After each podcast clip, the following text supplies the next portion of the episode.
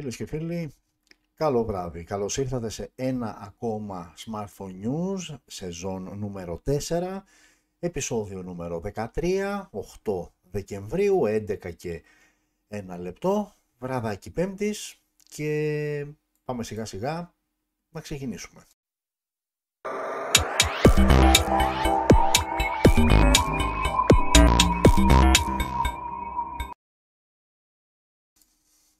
Λοιπόν, σε αυτό το σημείο ξεκινάμε την εκπομπή. Καλωσορίζουμε στην παρέα μας Facebook Live που μας βλέπετε από εδώ. Καλωσορίζουμε TikTok α, φίλους που μας βλέπουν από το κανάλι μας στο TikTok. Όλοι λοιπόν μαζεμένοι εδώ.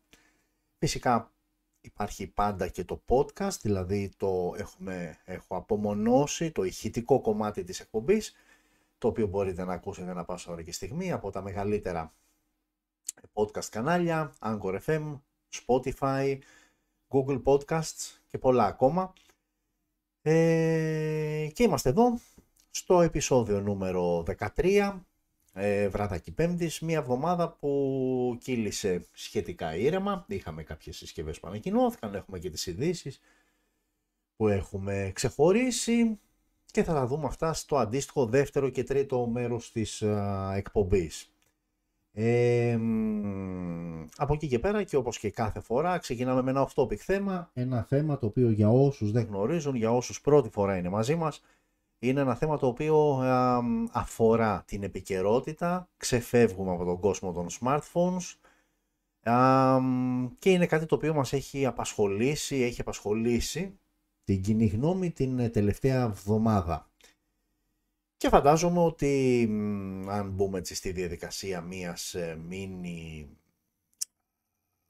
ε, διαδικασίας όπου θα πρέπει να μαντέψετε ποιο είναι αυτό το γεγονός, νομίζω ότι οι περισσότεροι, αν όχι όλοι, αλλά οι περισσότεροι φαντάζεστε ότι δεν θα είναι τίποτα άλλο παρά τα γεγονότα που συμβαίνουν τις τελευταίες μέρες ε, όσο αφορά τους ε, Ρωμά, όσο αφορά το περιστατικό με το 16χρονο που δέχτηκε ασφαίρα στο κεφάλι από τον ε, αστυνομικό που τον ε, καταδίωκε, έναν από τους αστυνομικούς δίας που τον ε, καταδίωκαν και όλος αυτός ο χαμός που έχει γίνει με αποκορύφωμα την αυριανή μέρα όπου αν δεν κάνω λάθος και με βάση αυτά που έχω διαβάσει κανονίζουν μία συγκέντρωση μεγάλη την οποία την έχουν διαφημίσει μέσω των social media πάνω στη Θεσσαλονίκη εκεί όπου θα πάει ο, ο αστυνομικός, ο οποίος ε, φέρεται ότι πυροβόλησε ο ίδιος, ε, προκειμένου να καταθέσει.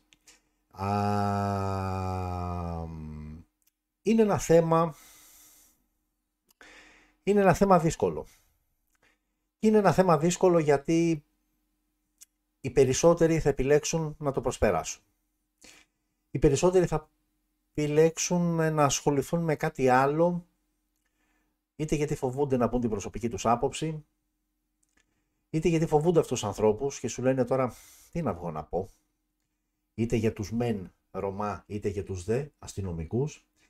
Γενικότερα είναι ένα θέμα το οποίο για κάποιον περίεργο λόγο τρομάζει κόσμο πολύ. Αλλά θα τ' ακουμπήσουμε. Και θα τ' ακουμπήσουμε γιατί αν μη τι άλλο, έχουμε πει ότι το off-topic θέμα είναι ένα θέμα της επικαιρότητας. Είναι θέμα της επικαιρότητας και οφείλουμε να το συζητήσουμε. Και όχι να φοβηθούμε, να το προσπεράσουμε, να αλλάξουμε κανάλι ή οτιδήποτε άλλο. OK. Okay.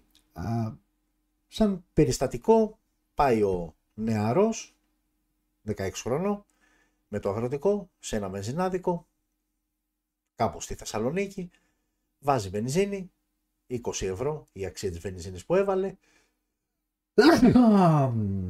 Συγχωρέστε με, αλλά αυτά έχουν τα live. Ε, βάζει λοιπόν τη βενζίνη του. Ωραία, κύριος σηκώνεται και φεύγει χωρίς να πληρώσει. Για κακή του τύχη, μέσα στο βενζινάδικο ήταν εκείνη τη στιγμή σταματημένες δύο μηχανές με τέσσερις αστυνομικούς.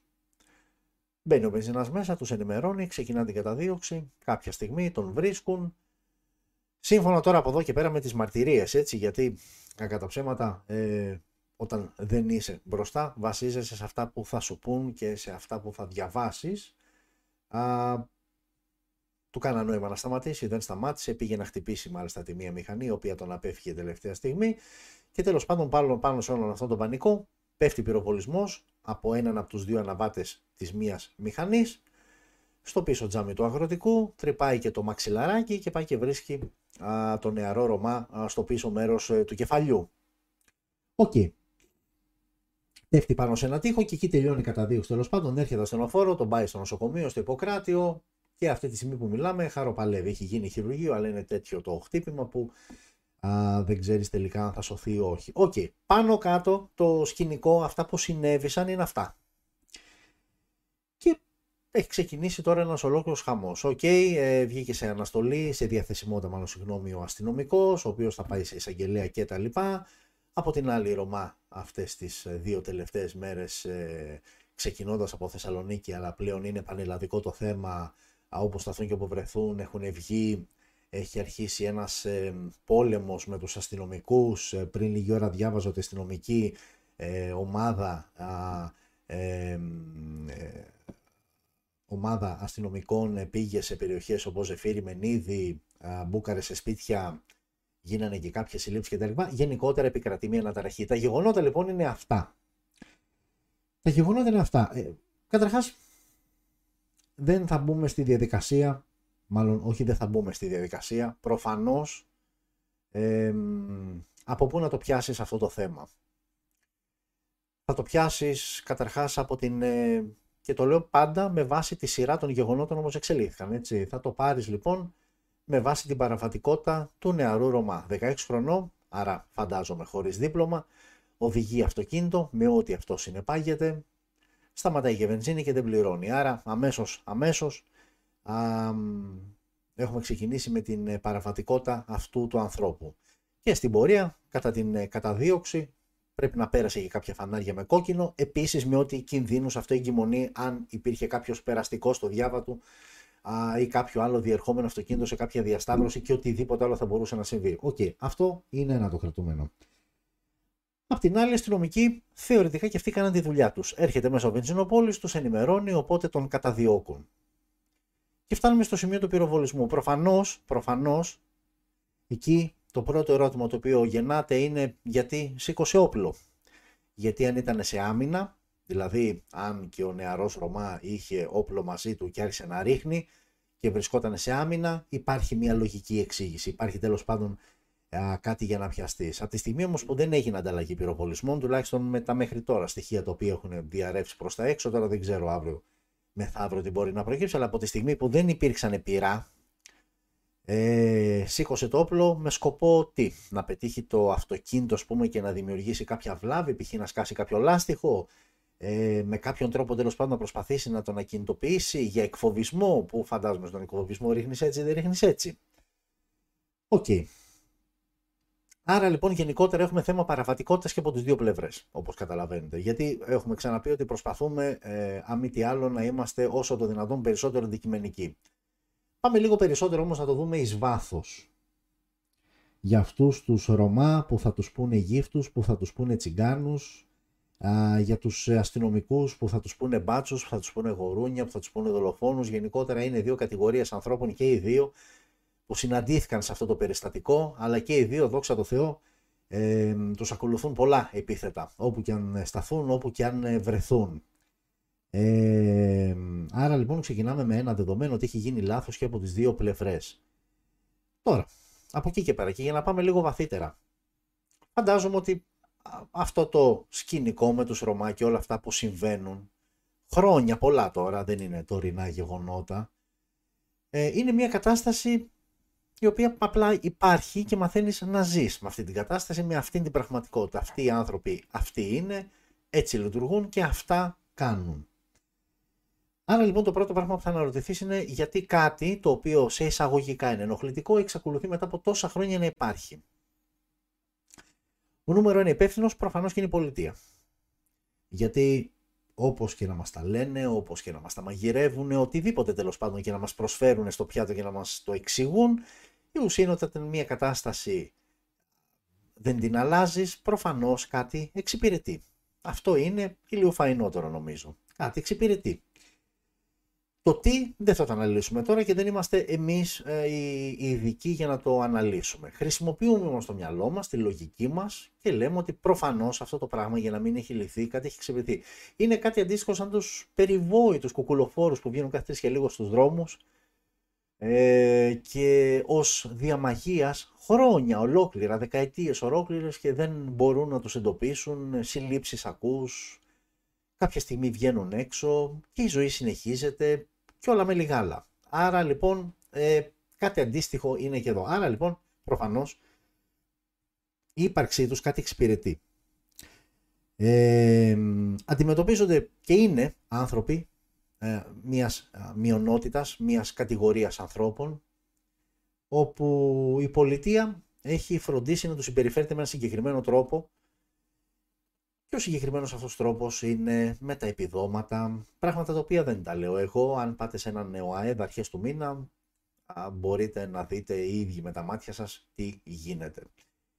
Άνθρωποι οι οποίοι βγαίνουν οι ίδιοι μόνοι τους ε, και έβλεπα και τώρα στις ειδήσεις για το συγκεκριμένο περιστατικό που μιλάμε να βγαίνει κάποιος συγγενής, φίλος, δεν έχει σημασία και να λέει οκ, το παιδί έκλεψε, δεν έκανε κάτι, ε, δεν δικαιολογείται να τον πυροβολήσουν, που Οκ, σε μια γενική λογική, ναι, εντάξει, ακούγεται ότι έκλεψε 20 ευρώ, οπότε εντάξει, δεν σηκώνεις το κεφάλι, το πιστό να τον πυροβολήσεις. Εντάξει, έχει μια λογική, είναι σωστό. Αλλά τι έχει γίνει από εκεί και πέρα, γιατί δεν είναι μόνο αυτό. Αλλά στέκομαι στο γεγονός ότι γυρνάει ο άλλος και σου λέει, ε, εντάξει, έκλεψε δεν έκανε και κάτι, δηλαδή πολύ φυσιολογικό. Όπως για όσους θυμάστε όταν είχε ξεκινήσει ο κορονοϊός και ήταν η πρώτη καραντίνα τότε, η hardcore καραντίνα, η βαρβάτη, καλή, ωραία, η σωστή, Όντως ο κόσμος ήταν κλεισμένος στα σπίτια και τέλος πάντων είχε γίνει ένα ρεπορτάζ. Δεν θυμάμαι ακριβώς πώς είχε ξεκινήσει κτλ. Αλλά μεταξύ άλλων πήγανε και σε κάποιους Ρωμά και ρωτάγανε και οι άνθρωποι λέγανε ότι εντάξει, έχουμε θέμα γιατί τώρα με την καραντίνα όλοι είναι στα σπίτια τους και δεν μπορούμε να μπουκάρουμε να κλέψουμε. Δηλαδή απόλυτα φυσιολογικά. Αυτό λοιπόν θα πρέπει να μας προβληματίζει. Γιατί θα πρέπει να μας προβληματίζει γιατί όταν ο, ο, ο Ρωμά θεωρεί φυσιολογικό το «ΟΚ, okay, κλέβω ρε παιδιά, δεν κάνω κάτι κακό». Γιατί ουσιαστικά έτσι το, στο, στο πλασάρουν. Από τη στιγμή λοιπόν που υπάρχει ανοχή, η ανοχή πάντα επιτρέπει την ανομία. Έτσι. Αυτό είναι δεδομένο. Άρα λοιπόν εδώ υπάρχει μια ανοχή. Ανοχή από την πολιτεία που όμως δεν είναι τυχαία γιατί κάτι εδώ πέρα εξυπηρετείται. Και για να μην το εμβαθύνω πολύ, θα πάω στη, στην πιο λαϊκίστικη, ας το πούμε, εξήγηση ότι, οκ, αυτοί οι άνθρωποι ζουν ανάμεσά μας, υπάρχουν εδώ και πάρα πολλά χρόνια και μην ξεχνάμε και κάτι πολύ βασικό, είναι ψηφοφόροι. Είναι άνθρωποι δηλαδή που επειδή λειτουργούν και κατά νομάδες, είναι άνθρωποι που αν πέσει μία εντολή θα ακολουθηθεί κατά γράμμα. Και μιλάμε για πολλούς ανθρώπους. Μιλάμε λοιπόν για ένα πολύ μεγάλο σακούλι με ψηφοφόρους. Άρα η συμπεριφορά της πολιτείας απέναντί τους είναι ιδιαίτερα προσεκτική. Και ονοήτο σε πολλά θέματα. Τώρα, από εκεί και πέρα, α, τα περιστατικά αυτά δεν τα ακούμε τώρα πρώτη φορά και δεν θα είναι και το τελευταίο αυτό. Άρα λοιπόν το πρώτο που μας προβληματίζει είναι όσο αφορά τη συμπεριφορά της πολιτείας, που λίγο πολύ την εξηγήσαμε, χωρίς ξαναλέω και πάλι να χρειάζεται να μπούμε σε λεπτομέρειες.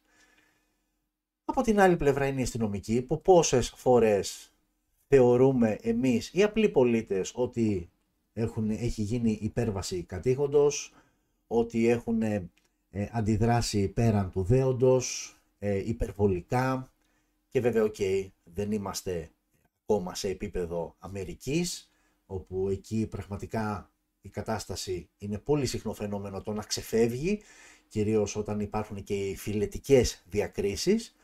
Ε, αλλά όπως και να έχει, ε, εδώ δημιουργείται, τίθεται και ένα θέμα του κατά πόσο ο αστυνομικός αυτός, ο οποίος φαντάζομαι, OK, okay, και αυτός τη δουλειά του έκανε. Δηλαδή δεν ξύπνησε ένα πρωί και λέει σήμερα θα κυνηγήσω ένα Ρωμά, έτυχε να βρεθεί σε αυτό το περιστατικό και αντέδρασε με αυτόν τον τρόπο.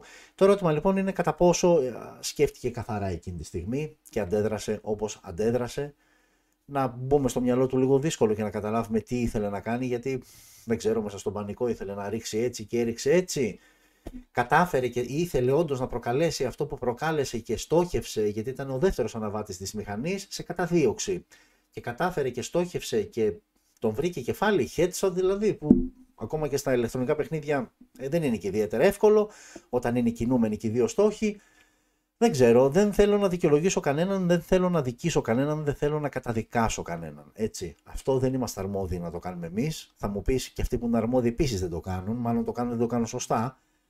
Αλλά αυτό είναι ένα άλλο θέμα σε μία άλλη εκπομπή, σε ένα άλλο off-topic θέμα. Η ουσία όλων αυτών όμως είναι ότι ε, ε, η πολιτεία θεωρητικά οφείλει, γιατί αν θέλουμε να το δούμε και από ανθρωπιστικής άποψης, αυτοί οι άνθρωποι έχουν μια, ζουν μια παραβατική ζωή στα τέρματα. Το ξέρουμε, το ξέρουν μάλλον και το ξέρουμε κι εμείς. OK. Okay. Ε, σαν πολιτεία το θέμα είναι ότι θα πρέπει να βάλεις το χέρι βαθιά μέσα, να φτάσεις κόκαλο, να χτυπήσεις κόκαλο και να το λύσεις. Ε, αλλά αυτό έχει κόστος και κανένας δεν είναι διεθυμένος να πάρει στις πλάτες του το συγκεκριμένο κόστος. Ε, από την άλλη, ακριβώς επειδή δεν γίνεται τίποτα, έχουμε συχνά τέτοια περιστατικά. Και προφανώς, και προφανώς, όταν αυτοί οι άνθρωποι κάνουν αυτά που κάνουν με τόσο μεγάλη ευκολία και τους φαίνεται καθημερινότητα και ε, φυσιολογικό, γιατί ακόμα και το γεγονός ότι γεννάνε πολλά παιδιά και από πολύ μικρές ηλικίες και παντρεύουν τα παιδιά τους από πολύ μικρές ηλικίες, τους το έχει επιτρέψει η πολιτεία, η, η ζωή που έχει φτιάξει για αυτούς η πολιτεία, με τα επιδόματα που παίρνουν για τα παιδιά και όλα αυτά, δεν είναι τυχαία. Δηλαδή, για παράδειγμα, ο 16χρονος ήταν πατέρας ενός παιδιού, δηλαδή, OK, okay, το κράτος δεν σου δίνει δικαίωμα να βγάλεις δίπλωμα αυτοκινήτου, αλλά είσαι πατέρας όμως, και στις κάμερες μιλούσε και ο πατέρας του, ο οποίος ζήτημα αν είχε τα διπλά του χρόνια, να ήταν 35 και ο οποίος από τη στιγμή που το παιδί του έχει παιδί, σημαίνει ότι είναι και παππούς. Δηλαδή, κάποια πράγματα λίγο που μπορεί να φαίνονται αστεία, αλλά όλα αυτά είναι αποτέλεσμα της ανοχής και του τρόπου ζωής που έχει σε εισαγωγικά επιβάλλει η πολιτεία σε αυτούς τους ανθρώπους. Άρα όλα τα υπόλοιπα, λίγο πολύ, όλα τα υπόλοιπα είναι δεδομένα.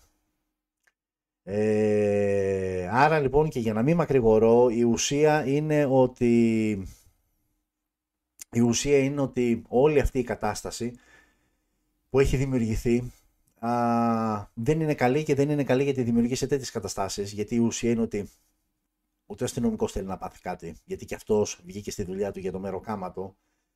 Απ' την άλλη και το άλλο 16 χρονών παιδί είναι. Ούτε αυτό το παιδί θέλεις να πάθει κάτι.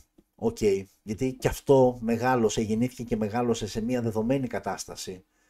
Και αυτά που κάνει, του τα έχουν μάθει να τα κάνει για να συμπεριφέρεται με αυτόν τον τρόπο.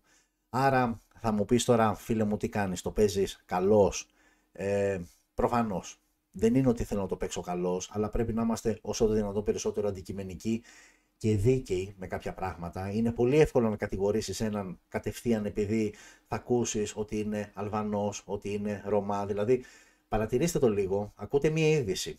Ακούτε μία είδηση και συνήθως ακούτε μία είδηση που είναι με αρνητικό πρόσωπο, με μία, α, πώς θα το πω, με μία ποινική πράξη. Α, με το που θα ακούσεις, με το που θα ακούσεις αν αυτός που π.χ. σκότωσε τον άλλον ε, τι ήταν, ε, αμέσως επηρεάζεται η αντίδρασή σου. Δηλαδή για παράδειγμα, εάν ακούσεις ότι άντρας σκότωσε τη γυναίκα, το όπως π.χ. ένα περιστατικό που έγινε τώρα πριν μερικές μέρες και ξαφνικά ε, εκεί στη ροή των ειδήσεων σου πει ότι ήταν Αλβανός, κάπου μέσα σου λες, α, εντάξει, OK, okay, αναμενόμενο αν ακούσεις ότι έγινε μια ληστεία και μπήκε μέσα ένας Ρωμά και τα λοιπά, θα το ακούσεις και θα πεις, εντάξει, αναμενόμενο, δεν σου κάνει τόσο γκελ. Αν τώρα πάρεις τις ίδιες ειδήσεις και στη θέση βάλεις έναν Έλληνα, δηλαδή π.χ. αυτός που πρώτη γυναίκα τον ήταν Έλληνας, αμέσως ταράζεσαι.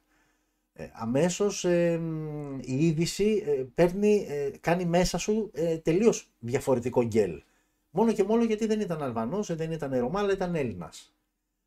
Από εκεί ξεκινάνε όλα, γιατί όταν υπάρχει αυτή η αντιμετώπιση, ε, τότε με τον ίδιο ακριβώς τρόπο λειτουργείς και όταν προσπαθείς να επιλύσεις, να βρεις προβλήματα και να τα λύσεις όταν υπάρχουν αυτά τα πράγματα.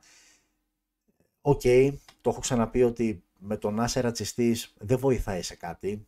Ε, είναι ωραίο να γίνεται κουβέντα, είναι ωραίο να υπάρχουν διαφορετικές απόψεις, δεν είναι καθόλου κακό. Αυτό το έχουμε ξαναπεί και πάλι την υγείας. Αλλά όταν καταλήγεις να είσαι ρατσιστής, ε, το πράγμα λίγο ξεφεύγει. Βέβαια, εδώ είναι ένα άλλο θέμα το οποίο μας θα το θίξουμε σε μία άλλη εκπομπή. Είναι το τεράστιο θέμα της ταμπέλας που μπαίνει όταν μπεις στη διαδικασία να πεις την προσωπική σου άποψη και την προσωπική σου γνώμη, αλλά δεν είναι κατάλληλη εκπομπή για να κάνουμε αυτή του, αυτού του είδους την κουβέντα, θα το κάνουμε κάποια άλλη στιγμή. Η ουσία όμως είναι ότι όλο αυτό το περιστατικό είναι α, άσχημο και για τις δύο πλευρές, γιατί ο αστυνομικό πολύ πιθανό να αντιμετωπίσει πρόβλημα με τη δουλειά του, πολύ πιθανό να εκδιωχθεί από τη δουλειά του, από την άλλη, ο δεξάχρονο ο Ρωμά δεν ξέρουμε αν θα ζήσει και αν καταφέρει και ζήσει, δεν ξέρουμε με τι πρόβλημα α, θα μείνει, αφού μιλάμε για σφαίρα που καρφώθηκε στο κεφάλι, οπότε όλο και κάποια σημεία θα έχει προκαλέσει.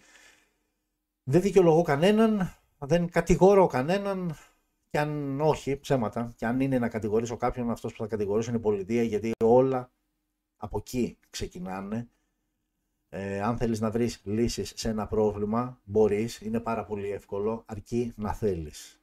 Και η πολιτεία δεν θέλει, γιατί ξαναλέω και πάλι όταν μια κατάσταση την αφήνεις και δεν επεμβαίνεις για να την αλλάξεις, να την βελτιώσεις, έστω να την τροποποιήσεις, σημαίνει ότι κάτι κερδίζεις από αυτό, βολεύεσαι, ε, για σένα τέλος πάντων δεν αποτελεί πρόβλημα. Ας αποτελεί για τους άλλους, αλλά για σένα όμως δεν αποτελεί πρόβλημα, εσύ που είσαι ο, ο άρχοντας, ε, που είσαι ο αυτός που θα μπορούσε να πάρει τις αποφάσεις και να κάνει ενέργειες, οπότε ναι, OK, okay, άστο έτσι, βολευόμαστε και είμαστε μια χαρά. Δυστυχώς, όταν σκεφτόμαστε με αυτόν τον τρόπο, αυτές είναι και οι καταστάσεις και δεν ξέρω και πόσο χειρότερα μπορούν να γίνουν. Ξαναλέω και πάλι, αύριο είναι μια δύσκολη μέρα, γιατί θα μαζευτεί κόσμος έξω από το δικαστικό μέγαρο, νομίζω. Λογικά, γιατί εκεί θα τον πάνε τον, ε, τον ε, αστυνομικό πολύ πιθανό τα πράγματα να ξεφύγουν. Ε, όπως και να έχει, όλα αυτά είναι φυσικά και επόμενα, βέβαια κλασικά μετά από μία εβδομάδα φαντάζομαι ότι όλο αυτό θα έχει ξεχαστεί, ο κόσμος δεν θα ασχολείται και η ζωή συνεχίζεται. Και ξαναλέω και πάλι ότι αυτό είναι το χειρότερο, ότι όταν η ζωή συνεχίζεται χωρίς αυτά που έρχονται και σε προβληματίζουν να τα λύνεις, κάποια στιγμή να ξαναβρείς μπροστά σου. Τόσο απλά. OK. Okay. Με αυτά και με αυτά, ε, φάγαμε αρκετή ωρίτσα. OK, okay, δεν πειράζει. Είναι και κάποια θέματα που σηκώνουν περισσότερη κουβέντα. Πολύ σημαντικότερα θέματα από το να μιλήσουμε για κινητά, που είναι το κύριο θέμα, αλλά OK. Okay. Λοιπόν, και πάμε στο δεύτερο μέρος, που στο δεύτερο μέρος θα ασχοληθούμε με τις συσκευές α, που ανακοινώθηκαν την εβδομάδα που μας προηγήθηκε, δηλαδή από την προηγούμενη πέμπτη μέχρι και σήμερα. Ε, και είχαμε αρκετές συσκευές και πάμε να βάλουμε σιγά σιγά εικόνα. Ξαναλέω και πάλι εσείς από το YouTube, ok, έχετε όλο το μενού διαθέσιμο μπροστά σας. Εσάς από εδώ στρίβω την κάμερα και έχετε εικόνα.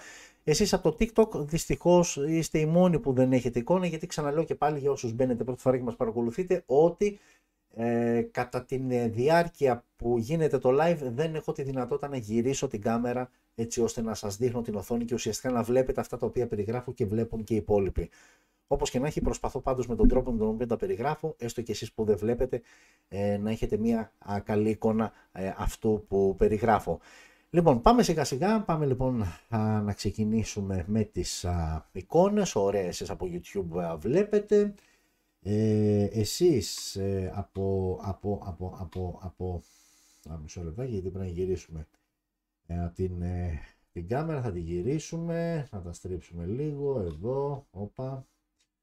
Λοιπόν, και εσείς εδώ βλέπετε, εδώ είμαστε, βλέπετε λοιπόν και εσείς.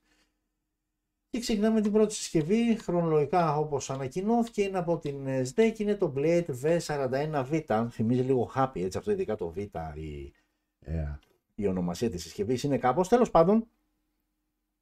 Είναι λοιπόν μια συσκευή η οποία ανακοινώθηκε στις, α, τι ανακοινώθηκε, χθες ανακοινώθηκε 7 Δεκεμβρίου, μια συσκευή η οποία διαθέτει οθόνη 6,6 inches, τεχνολογίας IPS LCD στα 90 Hz στο refresh rate και με Full HD Plus η ανάλυση της. Out of the box τρέχει Android 12 μέσω του MyOS 12. Στο εσωτερικό τρέχει ο Dimensity 810, θα κυκλοφορήσει σε μία μοναδική έκδοση με 6 GB RAM και 128 GB αποθηκευτικός χώρος. Και πάμε τώρα και στο πίσω μέρος. OK, okay, τώρα η φωτογραφία δεν είναι ιδιαίτερα καλή για να διακρίνει τους αισθητήρες, αλλά είναι τρεις στο σύνολό τους. Ένας βασικός 50 MP wide με face detection autofocus και άλλοι δύο αισθητήρες από 2 MP ο καθένας για τις μακρολήψεις και την αποτύπωση βάθους. Έχουμε LED flash HDR πανόραμα και έχουμε και δυνατότητα λήψης βίντεο 1080p στα 30 frames per second. Μπροστά έχουμε μια selfie κάμερα στα 8 MP, wide είναι ο φακός και εδώ το βίντεο είναι μέγιστης ανάλυσης 1080p στα 30 frames per second. Έχουμε μονοηχείο, έχουμε θύρα για ακουστικά, έχουμε NFC, έχουμε θύρα Type-C στο κάτω μέρος και έχουμε και μια μπαταρία χωρητικότητας 4.500 mAh με γρήγορη φόρτιση στα 22,5W. Δεν τη λες ιδιαίτερα φθηνή για τα χαρακτηριστικά της, θα την περιμένεις δηλαδή πιο κάτω, κοστίζει όμως 300 ευρώ. Και προφανώς αυτό μου ήρθε εμένα σαν ε, πρώτη έτσι αντίδραση. Μόλις είδα και την τιμή και φαντάζομαι στους περισσότερους από εσάς ότι προφανώς είναι μια αδιάφορη συσκευή ε, με δεδομένα δηλαδή τα χρήματα που ζητάει. Αν είχε 200 ευρώ οκ να, να ασχοληθώ λίγο. Αλλά στα 300 ευρώ νομίζω ότι δεν έχει να προσφέρει κάτι προκειμένου να σε πείσει, να σε δελεάσει ότι ξέρεις κάτι βάλε το χέρι στην τσέπη ε, δώσε 300 ευρώ και πάρε με, δεν έχει κάτι. Ε, όπως και να έχει, αυτό ήταν από τη ZTE το Blade V41V. OK, okay, και πάμε τώρα και στην ε, Vivo. Σήμερα είχαμε την ανακοίνωση τριών iQOO, iQOO, το έχω ξαναπεί, δεν ξέρω πώς προφέρεται. Ε, έχω μπει στη διαδικασία να μπω σε site να, να δω πώς το λένε, θα τα ακούσεις Aiko, θα τα ακούσεις Aiko, ε, OK, okay. εντάξει, τέλος πάντων, σαν brand της Vivo, iQOO, όπως το λέω εγώ, Neo 7 SE, που το SE συνήθως παραπέμπει σε lite εκδόσεις, ανακοινώθηκαν βέβαια και τα μεγαλύτερα iQOO 11 και 11 Pro, συσκευάρες, θα τα δούμε αμέσως μετά. Θα ξεκινήσουμε τώρα με το Aiko νέο 7C, το οποίο βέβαια Προσέξτε και κρατήστε το αυτό. Θυμηθείτε το Β που μιλάγαμε πριν από τη ΣΤΕ. Είναι μια συσκευή που έχει ακριβώς τα ίδια χρήματα. Σε επίπεδο design βέβαια καμία σχέση. Πολύ ανώτερο. Δυστυχώς εσείς δεν βλέπετε, αλλά κρατήστε αυτό που σας λέω ότι σε επίπεδο design είναι πολύ καλύτερη σας συσκευή. Πάμε να δούμε τώρα και σε επίπεδο χαρακτηριστικών. Αμέσως, αμέσως. Μιλάμε για οθόνη 6,78 inches AMOLED, μεγάλη οθόνη, οθονάρα, στα 120 Hz refresh rate και υποστήριξη HDR10+ και ανάλυση Full HD+. Αμέσως αμέσως, χωρίς να ακούσεις τίποτα άλλο, έχεις στο μυαλό σου ότι αυτή η συσκευή κοστίζει όσο κόστιζε πριν το Blade V41. Άρα ήδη έχεις κερδίσει και ξέρεις ότι θα πας εδώ. Συνεχίζουμε. Android 13 out of the box. Dimensity 8200. η βασική έκδοση θα είναι 828, 8 GB με 128 GB αποθηκευτικός χώρος και υπάρχει μεγάλη πληθώρα για εκδόσεις 8256, 12256 και φτάνουμε μέχρι 12512. Και πάμε τώρα σε αισθητήρε. Οι αισθητήρε στο πίσω μέρος είναι τρεις. Έχουμε τον βασικό που είναι 64 MP wide με face detection το focus και οπτική σταθεροποίηση. Και έχουμε άλλους δύο αισθητήρε από 2 MP. Ο ένας είναι για μάκρο και ο άλλος είναι για την αποτύπωση βάθους. Το μέγιστο ανάλυση βίντεο που τραβάει είναι στα 4K ε, στα 30 frames per second ενώ μπροστά η selfie κάμερα είναι στα 16 MP, υποστήριξη HDR, εδώ το βίντεο είναι 1080p στα 30 frames per second. Έχουμε μόνο ηχείο, δεν έχουμε θύρα για ακουστικά, έχουμε όμως 24 bit ήχο, έχουμε NFC, έχουμε θύρα Type-C στο κάτω μέρος και έχουμε και μία μπαταρία 5.000 mAh με γρήγορη φόρτιση στα 120W που σύμφωνα με την εταιρεία το 0 60% της μπαταρίας θα φορτίζει σε μόλις 10 λεπτά. Και η συσκευή αυτή στη βασική της έκδοση 828 κοστίζει 300 ευρώ. Άρα αμέσως αμέσως βλέπετε ότι μόλις πριν μιλήσαμε για το Β, για το ε, Blade V41V που είναι στα 300 ευρώ και μιλάμε και για μια συσκευή η οποία είναι κλάσης ανώτερη και σε επίπεδο design και σε επίπεδο χαρακτηριστικών και είναι ακριβώς στα ίδια λεφτά. Άρα λίγο πολύ δικαιολογείται και αυτό που σας είπα ότι είναι παντελώς αδιάφορη και προσπεράστατη η προηγούμενη. Εδώ τα πράγματα είναι σαφώς καλύτερα. Έχουμε ένα πιο ωραίο πακέτο με AMOLED οθόνη, με HDR10 υποστήριξη, με πολύ καλύτερο επεξεργαστή, με κάμερα που έχει οπτική σταθεροποίηση στο βασικό αισθητήρα, με 120W γρήγορη φόρτιση, έχεις δηλαδή χαρακτηριστικά που είναι στα, στα upper mid range κινητά και κοστίζει 300 ευρώ. Είναι λοιπόν ένα πολύ καλό πακέτο. Βέβαια, σε αυτό το σημείο να θυμίσω ότι α, η ICO που είναι sub-brand της Vivo, σαν ICO δεν έρχεται στην Ευρώπη. Δεν έρχονται δηλαδή επίσημα οι συσκευές στην Ελλάδα, εκτός κλασικά αν κάποιο μαγαζί φέρει μόνο του κτλ. Δεν έρχονται επίσημα. Γενικότερα είναι συσκευές που δεν φεύγουν εκτός Κίνας. Όχι, δεν έρχονται στην Ελλάδα και παναλού, δεν φεύγουν εκτός Κίνας. Ε, εάν όμως φύγουν, φεύγουν με κάποια άλλη ονομασία. Οπότε κρατήστε το αυτό, ε, να έχετε στο μυαλό σας δηλαδή, AICO Neo 7C. Είναι μια συσκευή που εδώ δεν θα έρθει ποτέ με αυτή την ονομασία, αλλά μπορεί να έρθει με άλλη ονομασία και είναι άκρος ενδιαφέρον πακέτο. Και πάμε τώρα και στα πιο μεγάλα, στα πιο σοβαρά.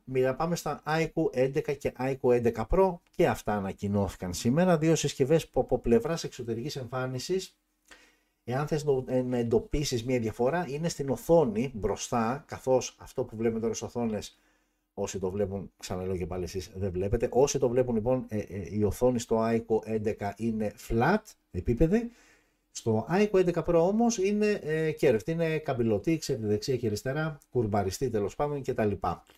Ε, ουσιαστικά η διαφορά τους, η μεγάλη τους διαφορά ε, είναι αυτή από πλευράς εξωτερικής εμφάνισης. Πάμε τώρα και στα χαρακτηριστικά, γιατί εδώ πλέον μιλάμε για δύο αρκετά δυνατές συσκευές με κάποια ιδιαίτερα χαρακτηριστικά.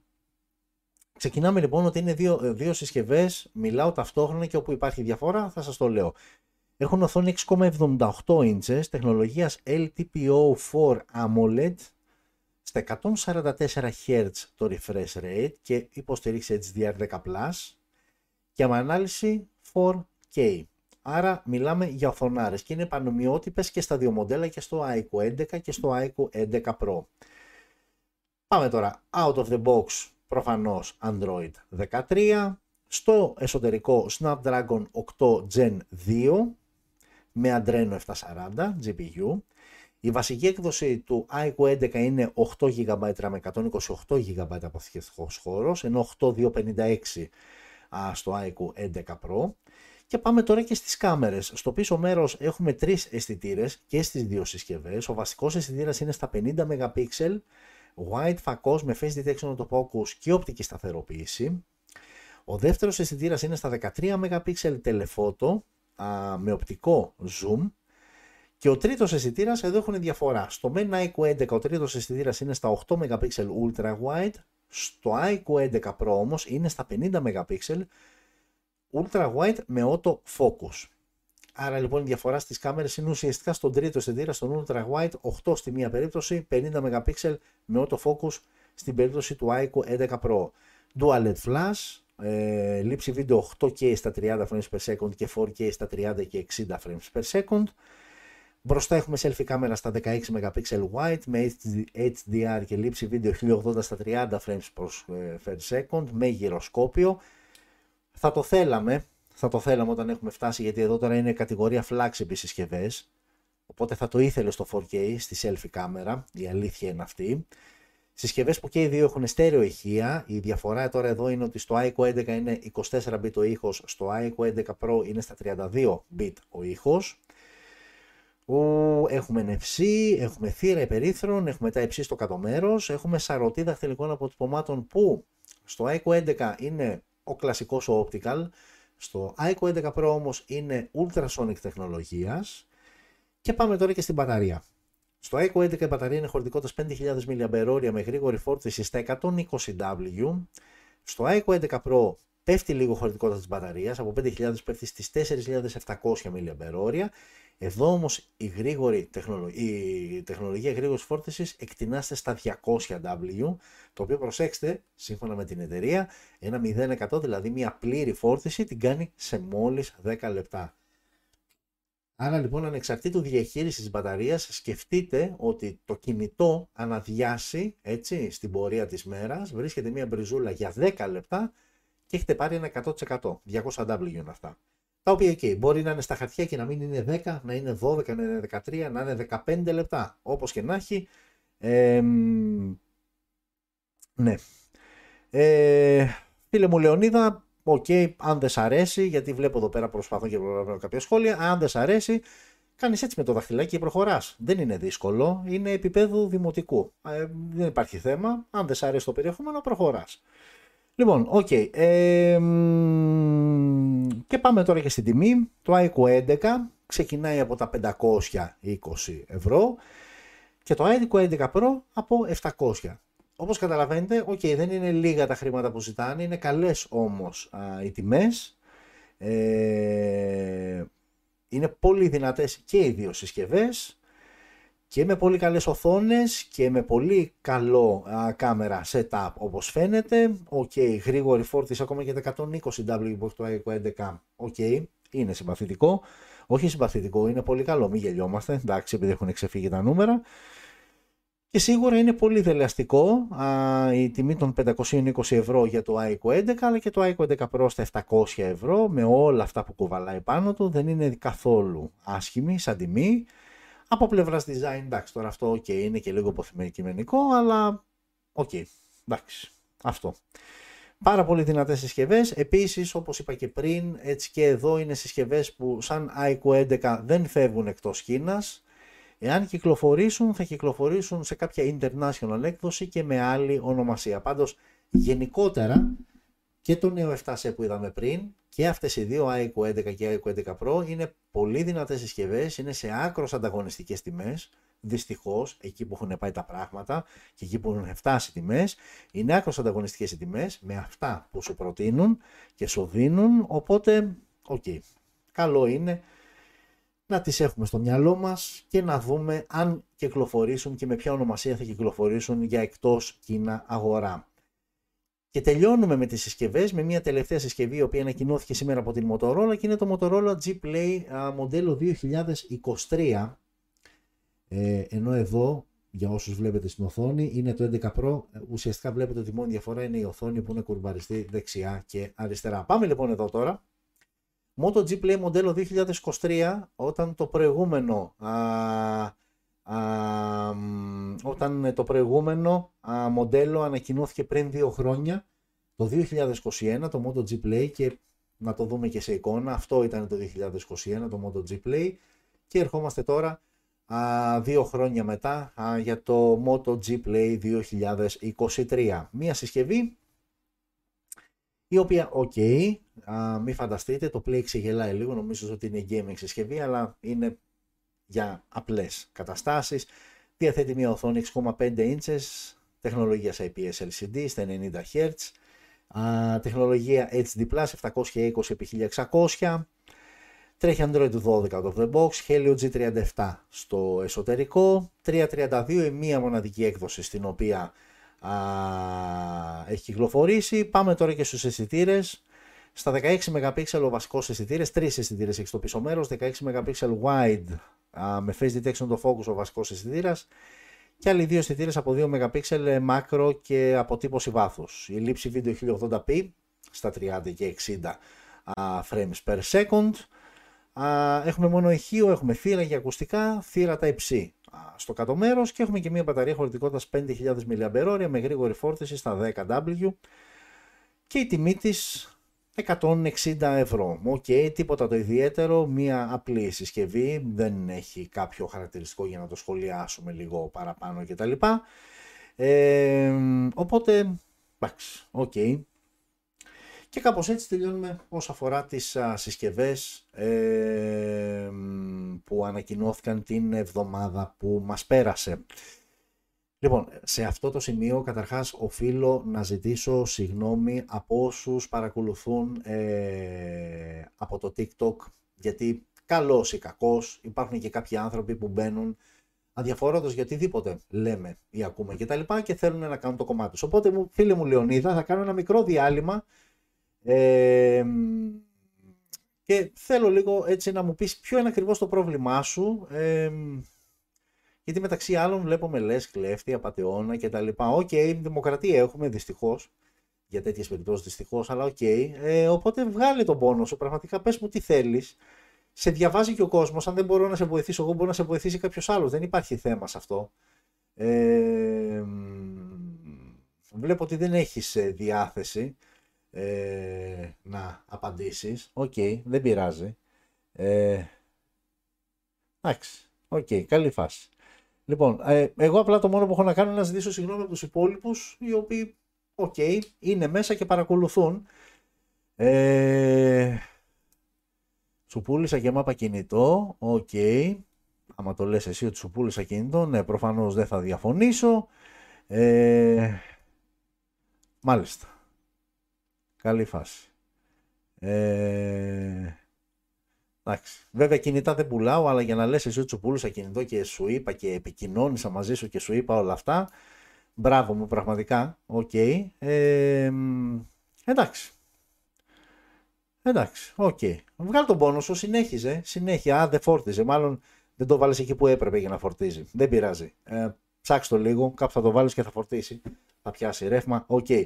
Λοιπόν, αρκετά ασχοληθήκαμε με το φίλο μας τον Λεωνίδα. Θα τον αφήσουμε τον άνθρωπο να βγάλει τα προβλήματά του και εύχομαι αυτό να σε βοηθήσει αύριο ξυπνώντας να είσαι λίγο πιο α, καλά και να το προχωρήσεις ε, καλά. Τώρα οι υπόλοιποι, OK, okay, άντε εσείς από εδώ βλέπετε λίγο πάνω. Εσείς τώρα από το YouTube τι φταίτε τώρα και εσείς και τα ακούτε όλα αυτά. Τέλος πάντων, τι να κάνουμε.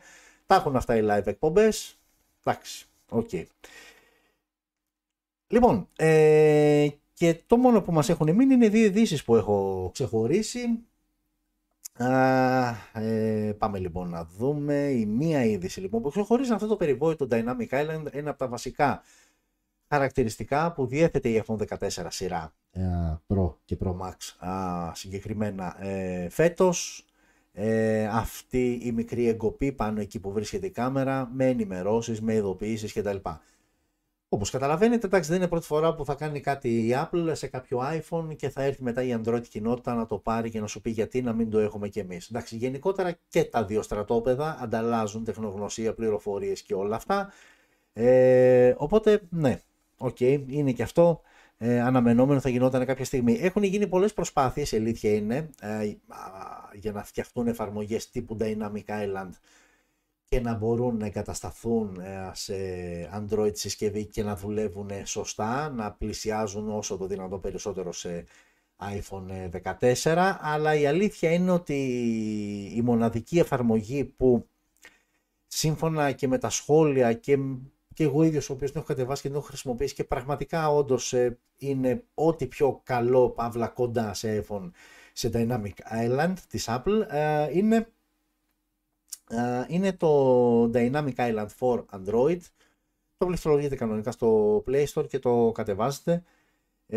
Είναι μια συσκευή με full animation πάνω της. Έχει ειδοποιήσεις τύπου iPhone 14 Pro. Ε, έχει λιχνία ειδοποίησης, αν ο αισθητήρα σας βρίσκεται στη μέση, ελέγχει τη μουσική, α, σου βγάζει κάποια στοιχεία για εφαρμογές που τρέχουν στο προσκήνιο.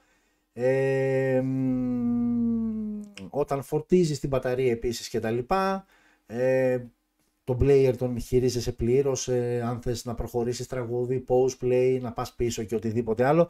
Γενικότερα δουλεύει αρκετά καλά και είναι πολύ κοντά α, σε αυτό στην εμπειρία χρήσης ε, που έχει κάποιος ε, iPhone 14 user όσο αφορά το Dynamic Island. Αξίζει, είναι δωρεάν, αξίζει να το κατεβάσετε, είναι σε beta μορφή ακόμα, αλλά αξίζει να το κατεβάσετε και να το δοκιμάσετε. Είναι μια πολύ καλή προσπάθεια και γενικότερα είναι, πώς θα το πω, είναι μια αντιγραφή, αλλά είναι από αυτές που γίνονται καλά και δεν είναι κάτι πετσοκόμματα, κάτι περίεργα κτλ. OK, okay, η μία είδηση είχε να κάνει λοιπόν με το Dynamic Island, το οποίο πλέον και εμείς οι ταπεινοί Android χρήστες μπορούμε να γευτούμε. Το δεύτερο όμως είναι από Apple, όπου ουσιαστικά ενεργοποιεί στην Ευρώπη, μάλλον ενεργοποιεί και στην Ευρώπη, γιατί στην Αμερική ήταν ήδη διαθέσιμη αυτός σαν υπηρεσία, το self-service επισκευής ενός iPhone, το οποίο με απλά λόγια ε, σου δίνει τη δυνατότητα ε, να νοικιάσεις όχι να αγοράσεις, να νοικιάσεις ένα bucket με συγκεκριμένα εργαλεία τα οποία μπορείς να χρησιμοποιήσεις για την iPhone συσκευή σου και να προσπαθήσεις να επιλύσεις μπαίνοντας βέβαια και στο site και κατεβάζοντας ε, το manual της εκάστοτε συσκευής να ακολουθήσεις βήμα-βήμα αυτά που σου λένε και να κάνεις κάποιες βασικές εργασίες αντικατάστασης, αλλαγής ή οτιδήποτε άλλο ε, στο iPhone. Ε, η τιμή για να νοικιάσεις αυτό το kit είναι στα 49 δολάρια και έχεις δικαίωμα να το κρατήσεις μία εβδομάδα και μετά με κάποια συγκεκριμένη διαδικασία και χωρίς κανένα επιπλέον κόστος επιστρέφεις το kit ανάλογα τώρα τη χώρα, εκεί που θα σου πούν, για να το πάρει ο επόμενος κτλ. κτλ, κτλ. Και να έχετε αγωνία, η Ελλάδα δεν είναι μέσα στις χώρες, ακόμα, δεν ξέρω αν κάποια στιγμή μπούμε και εμείς σε αυτή τη διαδικασία, αλλά γενικότερα ε, οι χώρες, οι ευρωπαϊκές χώρες που αυτή τη στιγμή είναι διαθέσιμη αυτή η δυνατότητα, το self-service της, ε, ενός iPhone είναι Βέλγιο, Γαλλία, Γερμανία, Ιταλία, Πολωνία, Ισπανία, Σουηδία και Ηνωμένο Βασίλειο. Αγοράζεις, νοικιάζεις το kit, φυσικά αγοράζεις και τα ανταλλακτικά και φτιάχνεις ωραία και άνετα και διαβάζοντας και τις σωστές οδηγίες φτιάχνεις το iPhone στο σπίτι σου και θεωρητικά όλο αυτό θα πρέπει να σου έρθει πιο οικονομικά γιατί το νόημα όλο αυτό είναι και από πλευράς χρόνου να χρειαστεί να το στείλεις, να το στείλεις για σέριος, να το φτιάξεις, να το πάρεις πίσω και από πλευράς χρόνου, αλλά θεωρώ και από πλευράς κόστου. Οκ, και κάπου εδώ ε, τελειώσαμε όσον αφορά και το θέμα με τις α, ειδήσεις που ξεχωρίσαμε. Ε, οπότε θα ανανεώσουμε το ραντεβού μας για την ερχόμενη πέμπτη. Πάμε λίγο εδώ να φτιάξουμε εδώ πέρα και την κάμερα. Οκ, για εσάς που μας παρακολουθείτε από το facebook. Ε, ευχαριστώ όλες και όλους που μπήκατε στη διαδικασία να με παρακολουθήσετε μέχρι και αυτήν την ώρα. Ε, οφείλω να ζητήσω συγγνώμη για όσους παρακολουθείτε από το TikTok OK, okay, και εγώ δεν την ξέρω ακριβώς την εφαρμογή, πώς μπορούν να αποκλειστούν κάποια άτομα κτλ. Θα πρέπει να μπει κάποιος διαχειριστής. Είχαμε κάποιον ενοχλητικό. Τέλος πάντων, OK, okay, συμβαίνουν και αυτά. Τα αγνοούμε και προχωράμε. Δεν τρέχει κάτι.